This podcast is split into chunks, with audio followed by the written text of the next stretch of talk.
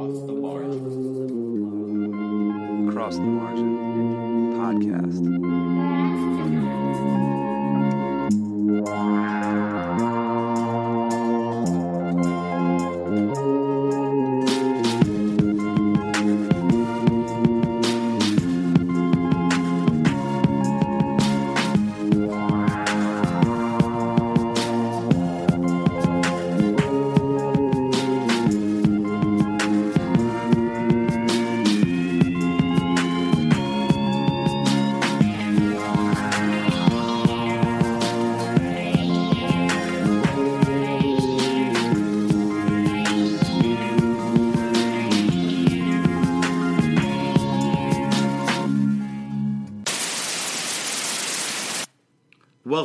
Across the Margin, the podcast, where we take you beyond the margin, behind the scenes of the magazine, and deeper into the stories. I am the host of Beyond the Margin, Michael Shields, and today's podcast asks What if your one chance to change the world means you have to leave everything you love behind? This question is one that lies at the core of a new young adult adventure and sci fi novel by author Rea Deeb entitled Seneca Rebel, which is the first book in the Seneca Society series. Today, we will have the opportunity to speak with Rea Deeb about the novel, about all of her influences, about, about her career in writing, and so much more. The premise of Seneca Rebel is in the not too distant future, math genius Doro Campbell is introduced to the Seneca Society, a secretive, technolo- technologically advanced subterranean utopia dedicated to inventing and perfecting the most effective ways to benefit our, our planet. But there's a hitch. Like all that have come before her, Doro is given the, ult- the ultimatum stay in Seneca forever or leave now with no memory of the place, its goals, and its inhabitants. She stays. Her, ideal, her ideals are shattered when, together with biotechnology whiz Dominic Ambrosia, Doro uncovers profound deceptions beneath the surface of this all too perfect community. Will one teenage girl have what it takes to go up against the swarms of drones, psychological manipulation, and biological attacks to uncover the truth and change the trajectory of the world? So you might have uh, you might have heard us talk about Seneca Rebel before on this podcast and about Rea, um, and that is because Seneca Rebel is the first release um, of under Across Margins publishing imprint, uh, ATM Publishing. Um, and while while everyone who knows the site real well will know that we we do not um, the site is not geared towards young adult fiction by any means. Uh, I was so taken by by Rea's vision and um, her passion for the project and the story and and and everything she put into it that um, you know when she did approach approach me about the novel and we we began the discussion uh, it, it soon became a no brainer I um, I was all about working with her and, and, and publishing this novel and um, and I think you will see in, in, this interview you'll you'll you'll see that passion and you'll you'll hear more about what um what we've been doing uh, with the whole Seneca project, and and you'll see why I do describe it as a no brainer. It was it's it's it's been an exciting journey to say the least um, with Rea and with this novel. Uh, and with the with with the beginning of ATM publishing, so um, it's uh, I, I do I, have a long history with Rea. We we we, we met in college um, at Virginia Tech, and uh, and, and, our writing journeys have, have always crossed paths throughout the years, even though we were on two different coasts. And, you know, we've always fueled each other's fires uh, uh, within the arts. And, and, and, now, and now there's this. So it's, it's, it's been, um, it's been very exciting to, to help bring this uh, magnanimous world of uh, Seneca to life. So, so let's not waste too much more time. Let's get into. Oh, but before we uh, we do dive into this interview, uh, I just want to say that Across the Margin will be at the uh, Brooklyn Book Festival. That's this Sunday. Uh, we have a booth. Come through and see us if you're in the tri-state area. Um, we will be selling um, the novel. Seneca Rebel will be there, uh, limited amount, so come early if you're looking for that. Uh, but we have tons of other goodies to give away and, and, and to sell. So uh, that's the Brooklyn Be- Book Festival downtown. Brooklyn Sunday, September 18th, 10 to 6 p.m. Rain or shine. Um, I don't know if anyone, if you if if you if you haven't been, it's it's it's it's a truly exciting event. It's it pops off down there. It's uh, it's it's kind of a literary nerd's dream. There's every publisher you can imagine's there, and it's just it's just a, it's just a great time. It's a celebration of the written word, and, and we're we're glad to be a part of it. But uh, so now um, now Rea Deeb. So welcome, Rea, to uh, Beyond the Margin. It's a, it's a pleasure to have you. I'm so excited. Um, and, and me too. And, and one of the main reasons why, um, not that I love all our discussions, but uh, you know, I've I've I've gotten to know Seneca Rebel so intimately. Uh, you know, as as the book came to life and and, and, and through publishing it, and um, I'm I'm just excited for all our listeners to get an opportunity to to get to know you and and the book uh, a little bit better. So so thank you, and and uh, I've been looking forward to this talk for a little bit. Um, Yeah, I've been looking forward to it since I first listened to the. You guys did a podcast on sci-fi. yes, oh, we got real nerdy with it on that one. Yeah, and I was like, "Ooh, I want to go on a sci. I want to go on a podcast with these guys." Absolutely, I was. It was. Uh, yeah, Raja Kha- Khanna, I think his name was. He was. Uh, his book's great. You should read his book. I'll, I'll send it to you. I got a couple of copies. Um, so let's just let's start at the bottom. I want to like.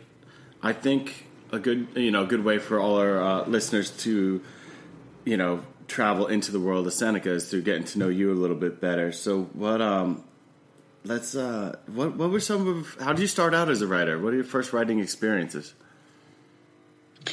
You know, my first the thing the first thing I wrote that I remember was I wrote I was really into Judy Blume when I was in elementary school Yes, and yep. I was like, "Oh my gosh, Super Fudge, this is so cool. I can't believe a book can be so cool." So and good. um, Tales of the Fourth Grade. Nothing. I, I just I bought it. I'm gonna read it to my daughter soon. I'm so excited.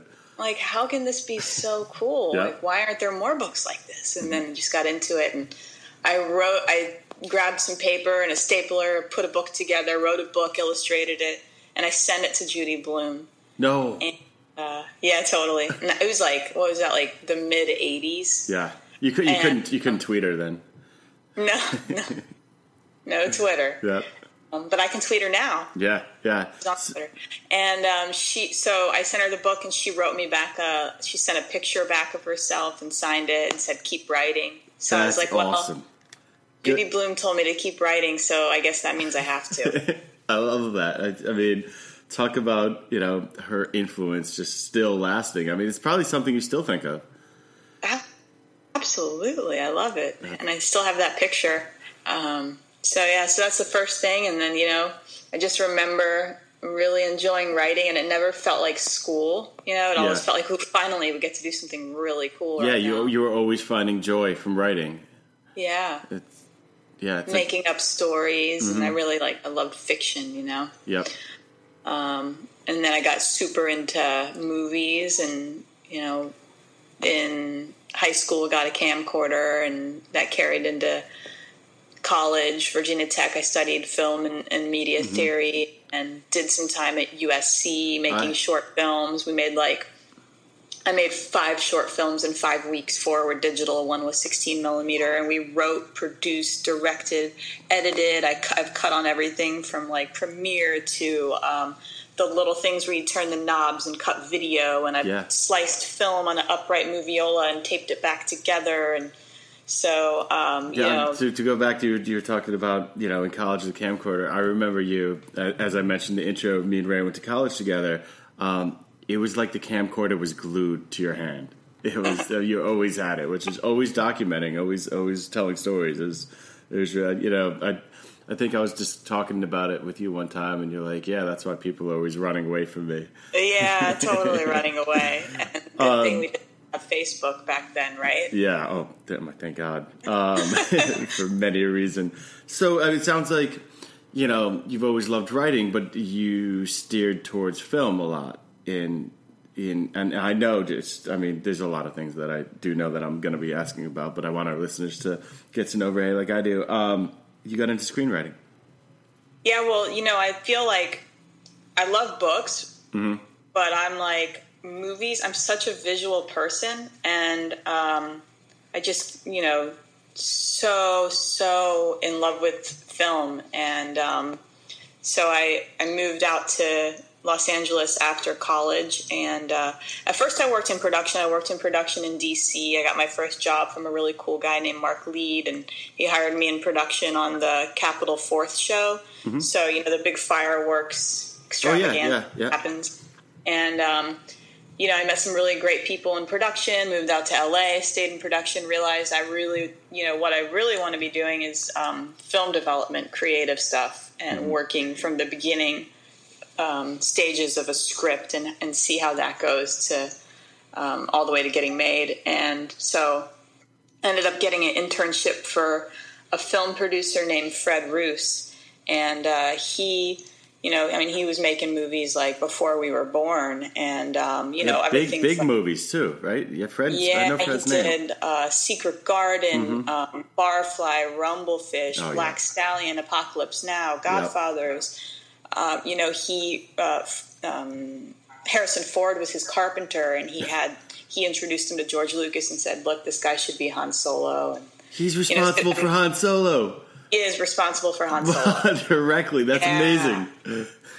And it was so funny because when I went in to have an interview Mm-hmm. with him, he said to me, Which film of mine is in the theater right now? And this is in 2003, I Okay. think. And Were you prepared? oh my gosh, I did not know.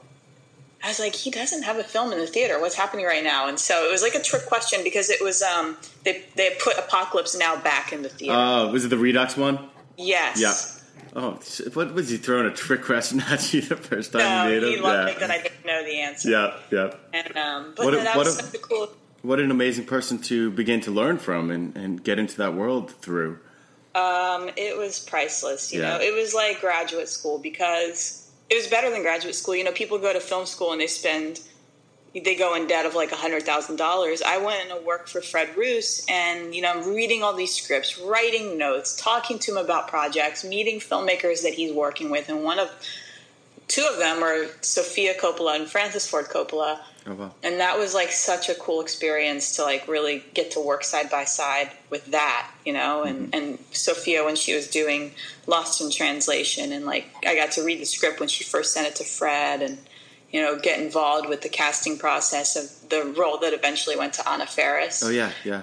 Um, oh, how cool. and yeah so that was really neat and she was awesome and totally included me in things and um, and then um, with francis ford coppola it was just like you know i read the script that he had been working on for like 10 years and ultimately he didn't make it but it was called megalopolis and Okay. uh, you know got to give him notes on it and i was like 24 when that happened giving Francis Ford Coppola notes. That's unbelievable.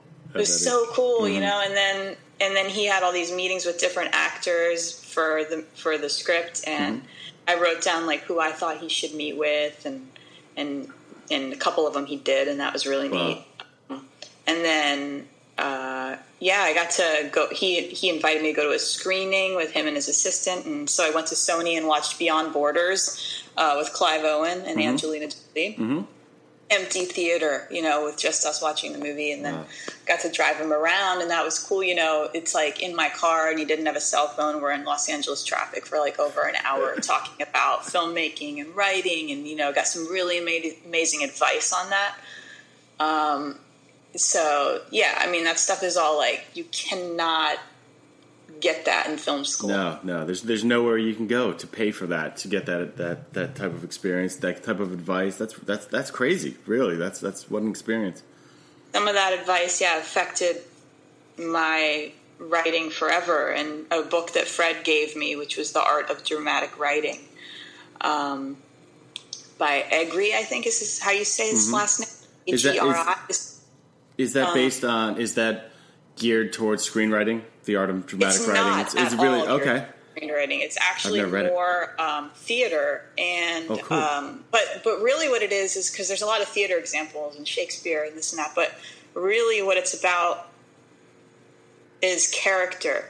And Yeah. the note that Fred wrote in the front of the book, it was a Christmas gift, is he said, This is the only book on screenwriting you'll ever need. And so I'm like, well, if he says that, and Yeah. look who he's worked with over the years. I'm gonna go with that. So He just gave I've read that book. Yeah, it's it's um it's all about character, you know, Mm-hmm. and so that has also had a huge effect on me. And um, So was it at this point where you were writing scripts, or see, I know you, uh, you mentioned you know writing notes for scripts. Were you writing scripts at this time? I, I wrote my first script, yeah, Mm-hmm. uh, while I was there, and then um,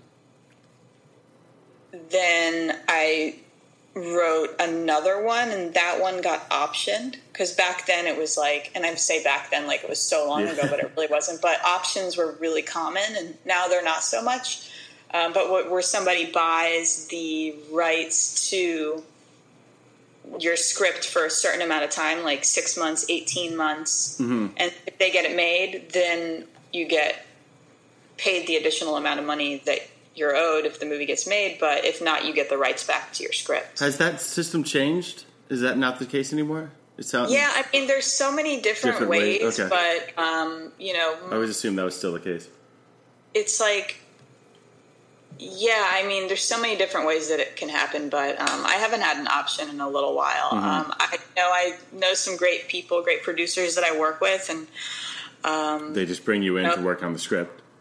they either you know i've been hired to work on scripts um, i've had you know all sorts of different kind of situations.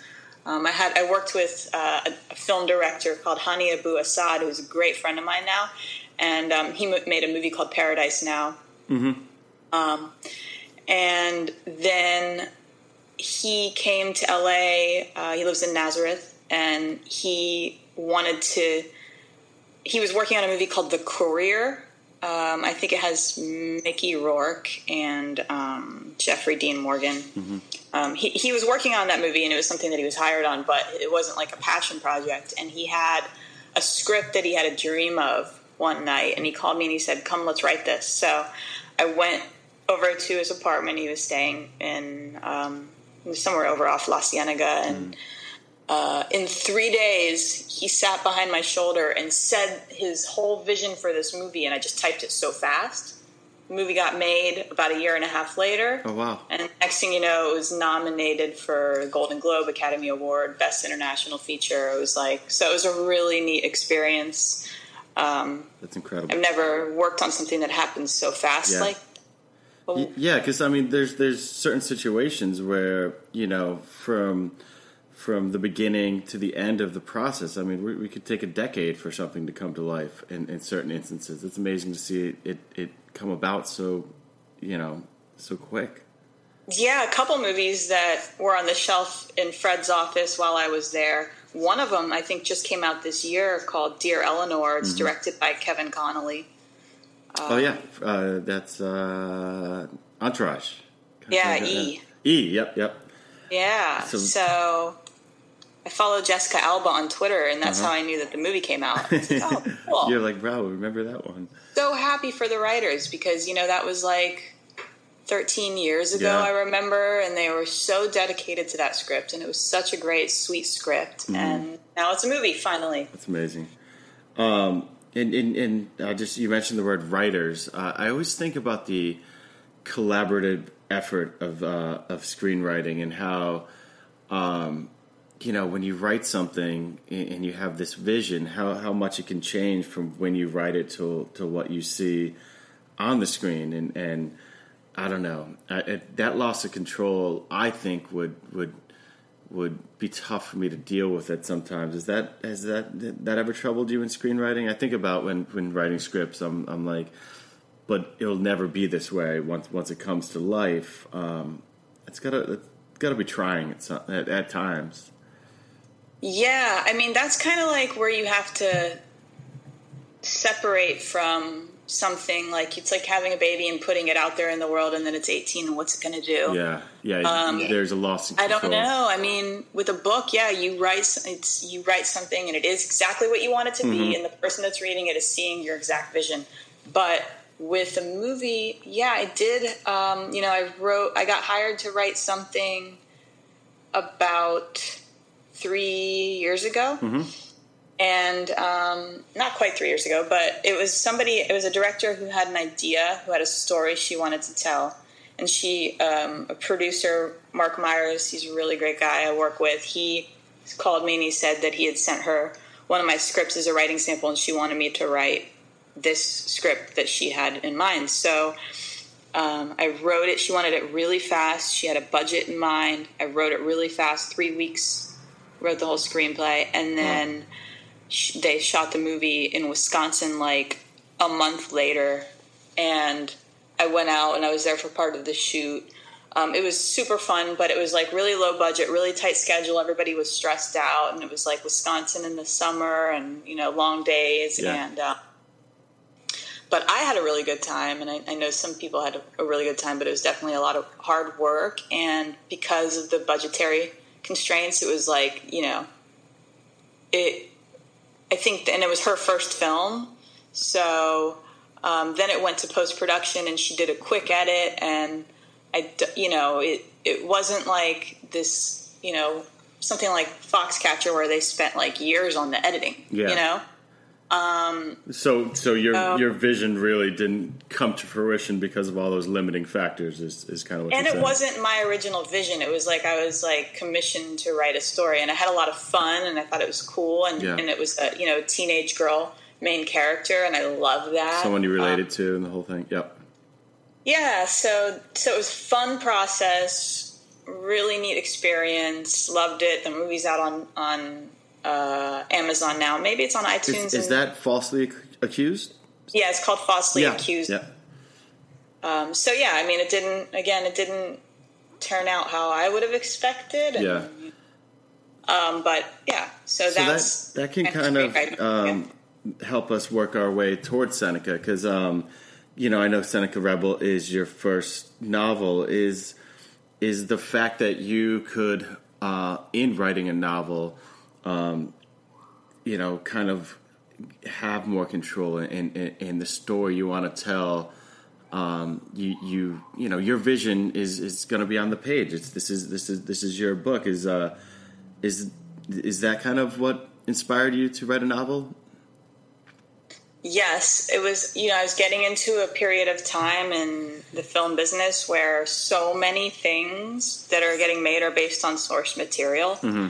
And um, whether that's a book or a song or a, a newspaper article Or a toy. an intellectual property, yeah, or Yeah. a toy or in a comic. a board game. Uh, so my mind was going in that direction and then you know i had the idea for seneca and i became super fascinated by emerging technologies and futurism and yeah.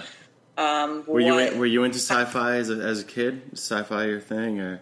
Um, I mean, not really. that as- way in the I book. loved as a kid. I loved amazing stories and Flight of the Navigator. Yeah. Yep. Oh yeah.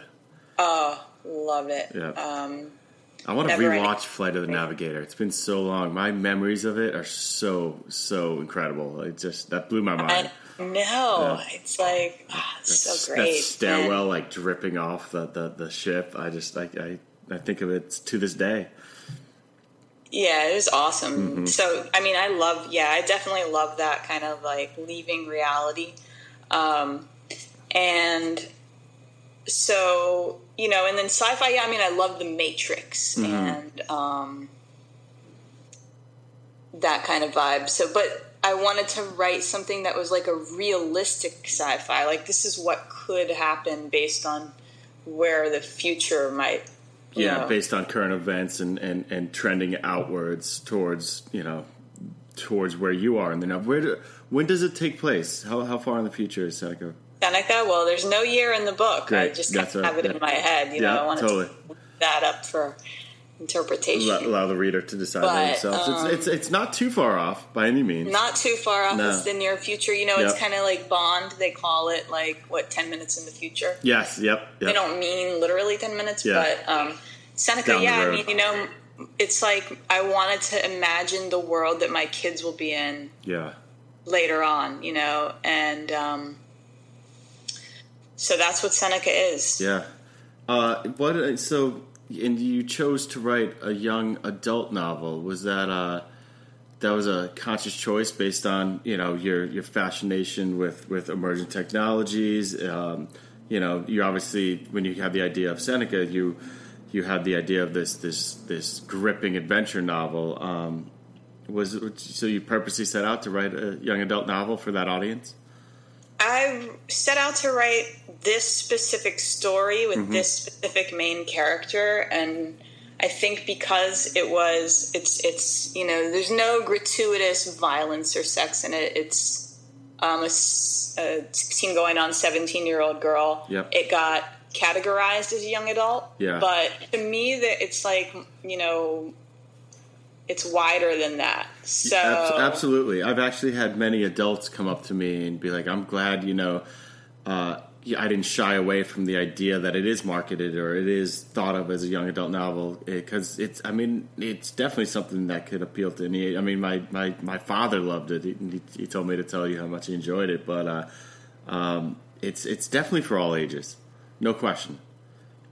Yeah, I, I hope so. Yeah, um, that's the goal, and and to be somewhat of a social commentary, but without being so heavy-handed. Yeah, it doesn't beat you on the head uh, with beat you over the head with it, but it definitely there is there is a warning in there. But that is that is something that um, one of the many things I love about Seneca Rebel is that it that it is not a dystopian novel. Things um, things aren't degraded and, and completely broken, but um, you know, but they they are on the verge. That that's for certain. That that was a conscious choice to to not entirely give over to the dystopian, um, you know, sensibility. To me, it is totally not dystopian. That's what I'm saying. Yeah, it's not. I can, yeah, I can choice? understand why somebody might identify it as that. Yeah. Uh, because of you know the way that the world is painted in the book um, in the near future. Um, but I, I, think to me, it's much more of a realistic picture of what we're coming into. And um, it's not negative, it's not positive. What's yeah, there's there's a hope. There's an underlying layer of hope that that still exists even within the most trying moments and or, or you know parts of the book. There, there's hope. The, yeah, the hope the hope is that it is what we make of it, yeah. and the future lies in the hands of our youth and um, so we need to embrace that and and kind of move forward as a unit. Yeah. Um, only only together, I think. Can we? I think we should stop for just a moment and kind of, um, kind of just just pull back a little bit, and, and if you could, just for our listeners, and briefly too, just I mean, we're not giving away, we don't want to give away much here, but, but um, can you just walk us into Seneca a little bit? What is what is uh, what is Seneca Rebel? What is what is the Seneca Society? Just just a little. I did actually. I read, I talked a little bit about uh, the premise and the, the themes in, in, the beginning. But what uh, what what what is Seneca? What's Seneca Rebel? So, Doro is Seneca Rebel. Yep. The Seneca Society is the series, yep. and Doro. So she is uh, Dorothy Campbell. She is a math genius reluctantly, and she is recruited into uh, what she believes to be a reform school, or what she what everybody believes to be a reform school. She gets, you know, she's taken to the outskirts of Washington D.C. In, in a place called Great Falls, Virginia, which mm-hmm. is near where you and I both grew up. That area, gorgeous, yeah. It's um, there's a lot going on in you know below the surface. Yeah. In literally, literally, literally, yeah.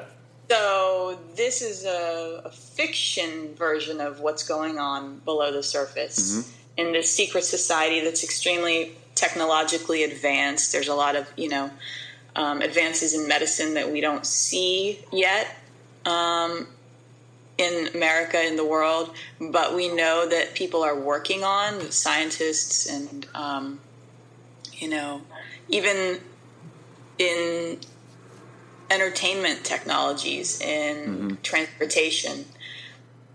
Uh, we, you hear about like the super fast train that's going to go from Los Angeles to San Francisco. Mm-hmm. So let's take that even further, and and where flights are going to be. So basically there's this this society that exists below the surface of the earth, and um, nobody knows about it on in the aboves, which the which You where call we the live now. Yep. Yeah.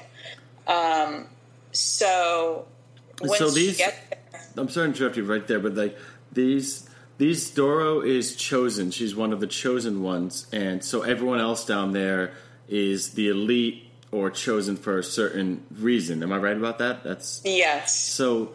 I wanted I wanted to ask you. I know I've never. I don't. I, I'm. It's funny. I've never really asked you about that. Were you influenced or or you know when you were writing about this was did you have in mind the whole you know occupy wall street the 1% because it sounds like a 1% situation where these these the elite are working towards the next future while the others who aren't um, you know in seneca or in this in this subterranean world are left behind was there inspiration from for that the the the uh, the elite society of today it's definitely a part of it. Mm-hmm. Um, and Doro is kind of like a fighter on behalf of the 99% that Yeah. believes everybody should have that. Mm-hmm. So the question is does a teenage girl have what it takes to make that happen? Yeah, yeah. That's the question. That's like that's that's that's at the heart of the novel.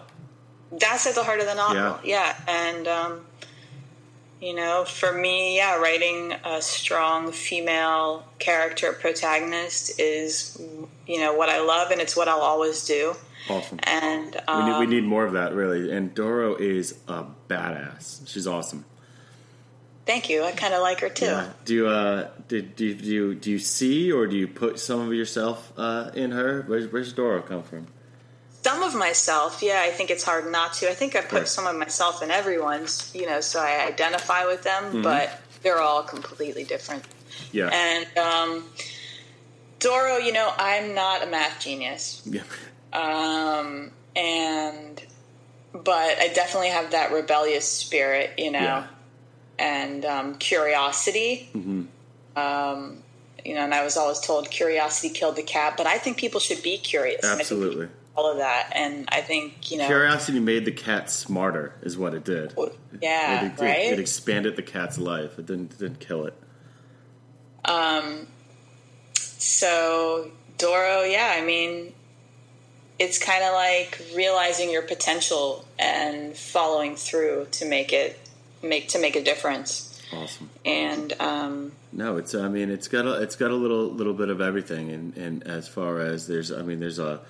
The, there's it's it's rife with action and adventure. There's there's there's even a little bit of a love story. There's political, um, you know, drama involved. It's it's it's it's it's a tangle. It's a nicely. It's a it's a very delicately uh, tangled web. It's it's a wonderful story. I, I really hope uh, hope you know anyone listening gives it a go. It's awesome. Um, so congrats on the book too. That was really great job. Um, can we talk a little bit about process? Um, you know, many of our listeners are writers, and uh, I know they'd be curious to know, you know, how you brought this novel to life. How do um, how do you write? When do you write? well, you know, it started with the idea for what the Seneca Society was and who and thinking about the character who is going to be going into this world and, and building her Doro. And then what I started to do was write my outline um, based very closely on the Save the Cat structure, which is a screenwriting process. But there is like that you can read about how Save the Cat applies to novel writing, um, which is kind of funny because whenever I would talk to my my agent, who's a book agent, and she's Chris Tomasino, she's been like you know working on books for a long time and um, she's amazing at it and she's you know so whenever i would talk to her i'd be like well in the scene because i refer to everything as scenes She's like, there's no like, scenes. after and i'd be like well in the act break she's like act break it's like so it was like trying to like you know it's like lost in translation there yeah. but and i'm still going to refer to them as scenes that's just i can't Yeah, no. I know a lot of people who do that who write cinematically, and just it, it helps with visual visualization as well. Um, I totally get that. You see that when you read the book too. This, you know, the I'm like I really try and inject the visuals into it Yeah. like hardcore, Um, so yeah, I mean, outlining really tight outline before I start writing. Before, before you even put pen uh, pen yeah, to pad, just a and series. then okay. um, and a lot of research onto the technologies I'm going to use Mm-hmm. and, and making sure they're accurate and and and reading and you know and I go to the library and I and I call people that are experts in certain things Yeah. and you know and So you do you do your homework by the time you're able to sit down. That might that's kind of the fun part.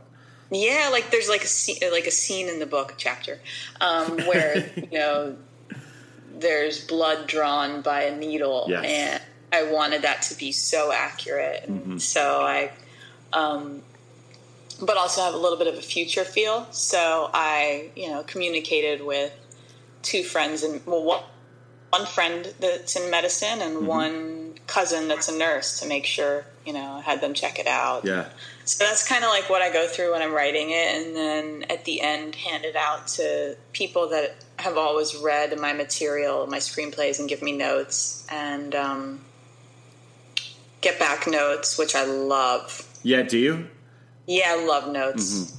It's good. Yeah, but you have to learn to. Uh, it, it took me a little bit uh, of time early early on to get used to critique, but uh, the fact that you love it that's that's that's. I mean, that's half the battle. Just to embrace it and, and know that people are trying to help with your project instead of beat you down. You know. Absolutely, it makes you know your writing so much stronger, and um, it makes the piece that much stronger. So Absolutely. Yeah, go through that, and then um, there you go. That's it. Awesome. Um, Um, let's talk. I, want to get to this. The uh, one of the things that that drew me to the project, besides you know the story, your passion, um, was the one of the ideas, and just at the forefront, uh, right in the beginning, when when when everything was getting set in motion, you had this big idea uh, of an expanded world of Seneca and um, you know, I remember being wrapped up in, in in when you were telling me about how you, how how much you wanted to take the fiction off the page and make it tangible, and it, it just it was something that was so inspiring to me, and um, you know that really drew me to the project. So, can you tell us a little bit about this this uh, bringing the fiction off the page? Yeah, absolutely. So basically, yeah, I mean, working in film and television mm-hmm. and writing and knowing that things are going online and that millennials and, and beyond want to devour content at like this in really just so much of it. They want so much. When somebody becomes in love with something, they want everything. It's like you know Game of Thrones, and you can go online and you can you know read about the families and their relationships and see like the who's tied to who and so it's deeper than just watching the show or reading the book. Yeah, You know. there's something so special, and I think that's what you created too. Was uh, with sometimes when I finish a book, there's this this this devastating feeling, and I want more. and, Right. you know, and and and Like the a book idea. hangover. Bit, you have a huge book hangover, and especially something that's sci-fi related or a little bit nerdy. I'm, I'm always a you know I'm a self-professed nerd, and the deeper I can dig into something, the the the, the better. And I feel like you you um, you have given it to us through you know through the websites. I'll let you explain a little bit about it, but through the websites and everything else you did. So the cover of the book Uh-huh. um, has a code on it, uh, which you know. Uh, yeah, I do know, but I, I have never discovered it. I know you always ask me, "Did you see it yet? You see it yet?" I, Yeah, you- yeah, you- you, got to crack that code. gotta crack I mean, the code. It's not easy, Yep. but it can't be done. Yep. And, And what is that kinda like code? I think what it requires like a think tank. Like I think of like a um, freshman um, math class. Yeah, you know? gets together and looks at the AP, cover. AP math class in high school, not a all sat one. together, and it's like whoever gets this is going to win something. Yeah. Someone's going to get it. What and, Um, and, and, and when they when they crack the code, what happens? So when they crack the code, they're going to uncover a website that goes deeper into the fiction. Yep. And um, so Seneca, you know, it's it's this secret society, and inside it there's an intranet, and um, there, you know, speaking to people that don't know, haven't read the book, there there's a group in the book called the Seneca Observation and Intelligence League. It's basically like the FBI or the, the CIA on steroids. It's like you know they have um, much greater capabilities and they're much more intense and much more secretive. Mm-hmm. And you know you can get into some of their. Uh, it's like you're cracking into their website when you go on there, but you can also read. You so one of the things that they have is a watch list, and Doro ends up on the watch list. So you can see like her a site that she has where it's like you know artwork of her dog and um, It's it's like her her homepage in some yeah, ways. like yeah. lyrics she loves of like you know music, Mm-hmm. and um, there's some some like for example like made up lyrics like a, a totally fiction futuristic Adele song, right? Yeah. Isn't she a big Nirvana fan too? huge Nirvana fan, and um, so there's like there's actual music, there's Yeah. there's fiction music, but then there's like actually a character that exists online. One of the other people on the watch list is uh, Thomas Nast, Yeah. who's who you're very familiar yeah, with yeah, um, and helped create. yeah. Uh, he is a conspiracy theorist that exists only online and not in the book. I love that. I love that. There's a, there's characters outside of the book within this world. Yeah, so um, I won't say much more about. yeah, please. that, That- that- that's something so fun, totally and I love go- that. Like this website, because there's there is another Seneca website I'll talk about in a second, but like this one, it's it's truly for you know.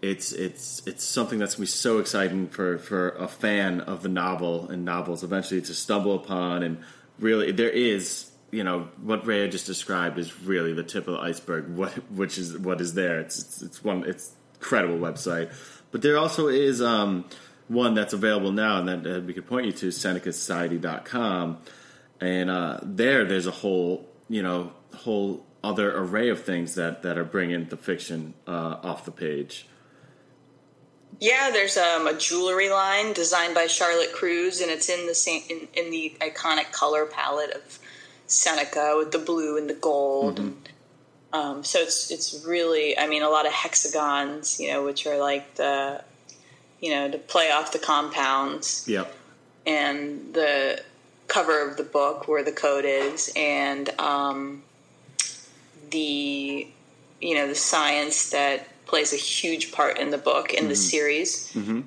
um, which will all you know come out over the course of the three books Yeah. Um, oh, so it's a, uh, I was like, that's kind of where I'm going too. It's kind of what's next. It's, so it's a, you, you have a trilogy in mind. I mean, I have a series in mind, and I have three books mapped out, and Great. I, I could go and go, and you know, I could you know do TV series or film, but Yeah, dude, um, it's definitely something. I mean, we were talking about how it's cinematically um, uh, written, and um, it is something you want to see on the screen, I, it, right? I mean, it's it's it seems so perfect for that. Yeah, I would love to. Yeah, that's that's that's, that's definitely make that happen. What about um? You're working on book two right now, right? Yeah, I'm working on book two. How's it going? five, five chapters in or so. Yeah. Um, it's it's going good. You know, it's a lot of it's. Um, I went to Peru in the summertime to do some research on. Um, you know, because some of the book takes place down there, Yeah. and um, Doro sets off to see if she can find her dad. Oh, cool. Which he's you could tell, and um, and, and this is not giving away anything away because it, it, happens early in the book. Is that that, that he even you know without his, his involvement is a central figure to some bigger story that you have in mind. It, it just seems so apparent, and and from my point of view, Yes. yeah, um, hopefully i mean she, so there's no there's no proof that he's alive or that he's there but um, based on some clues she finds she decides that that's what she needs to do yeah, yeah. I think I think we should almost leave it right there before we, we dig too much into it. So. uh just um, so the listener knows there is we went ahead and on across the margin um, this was another uh, idea Rea had initially she really wanted to do this we have the first 18 chapters uh, available and so you can go there and get a listen, uh, uh, get a read, uh, get to read the first 18 chapters, a kind of a try before you buy type thing. So that that still exists at uh, across the margin, and um, and the books out there. It's I'll, I'll definitely be providing links um, with with Chocolate Bars by Mast Brothers. Yes, yep. ex- I will have. You can get those at uh, Mast Brothers um, Seneca Rebel bars are both at SenecaSociety.com. Um, I'm gonna be. I'm gonna have a bunch at the Brooklyn Book Festival um, that I mentioned in the intro. That's this Sunday. Uh, so they're out there, and um, it's like I said. There's just so much. Uh, to grab onto with this novel and, and, and the future novels and the whole thing. So I, it's I I gotta say I'm def I'm, I'm as a friend uh, I couldn't be more proud of you with this novel, and I'm, I've been Thanks. I've been so proud to be a part as the uh, you know uh, uh, be a part of the project as as as his publisher and just someone we who who's worked with you uh, along this whole journey and and and just like uh, Doro's journey has just begun, I really believe so is yours as an author and as an author to this series. So um, bravo. Thank you very much.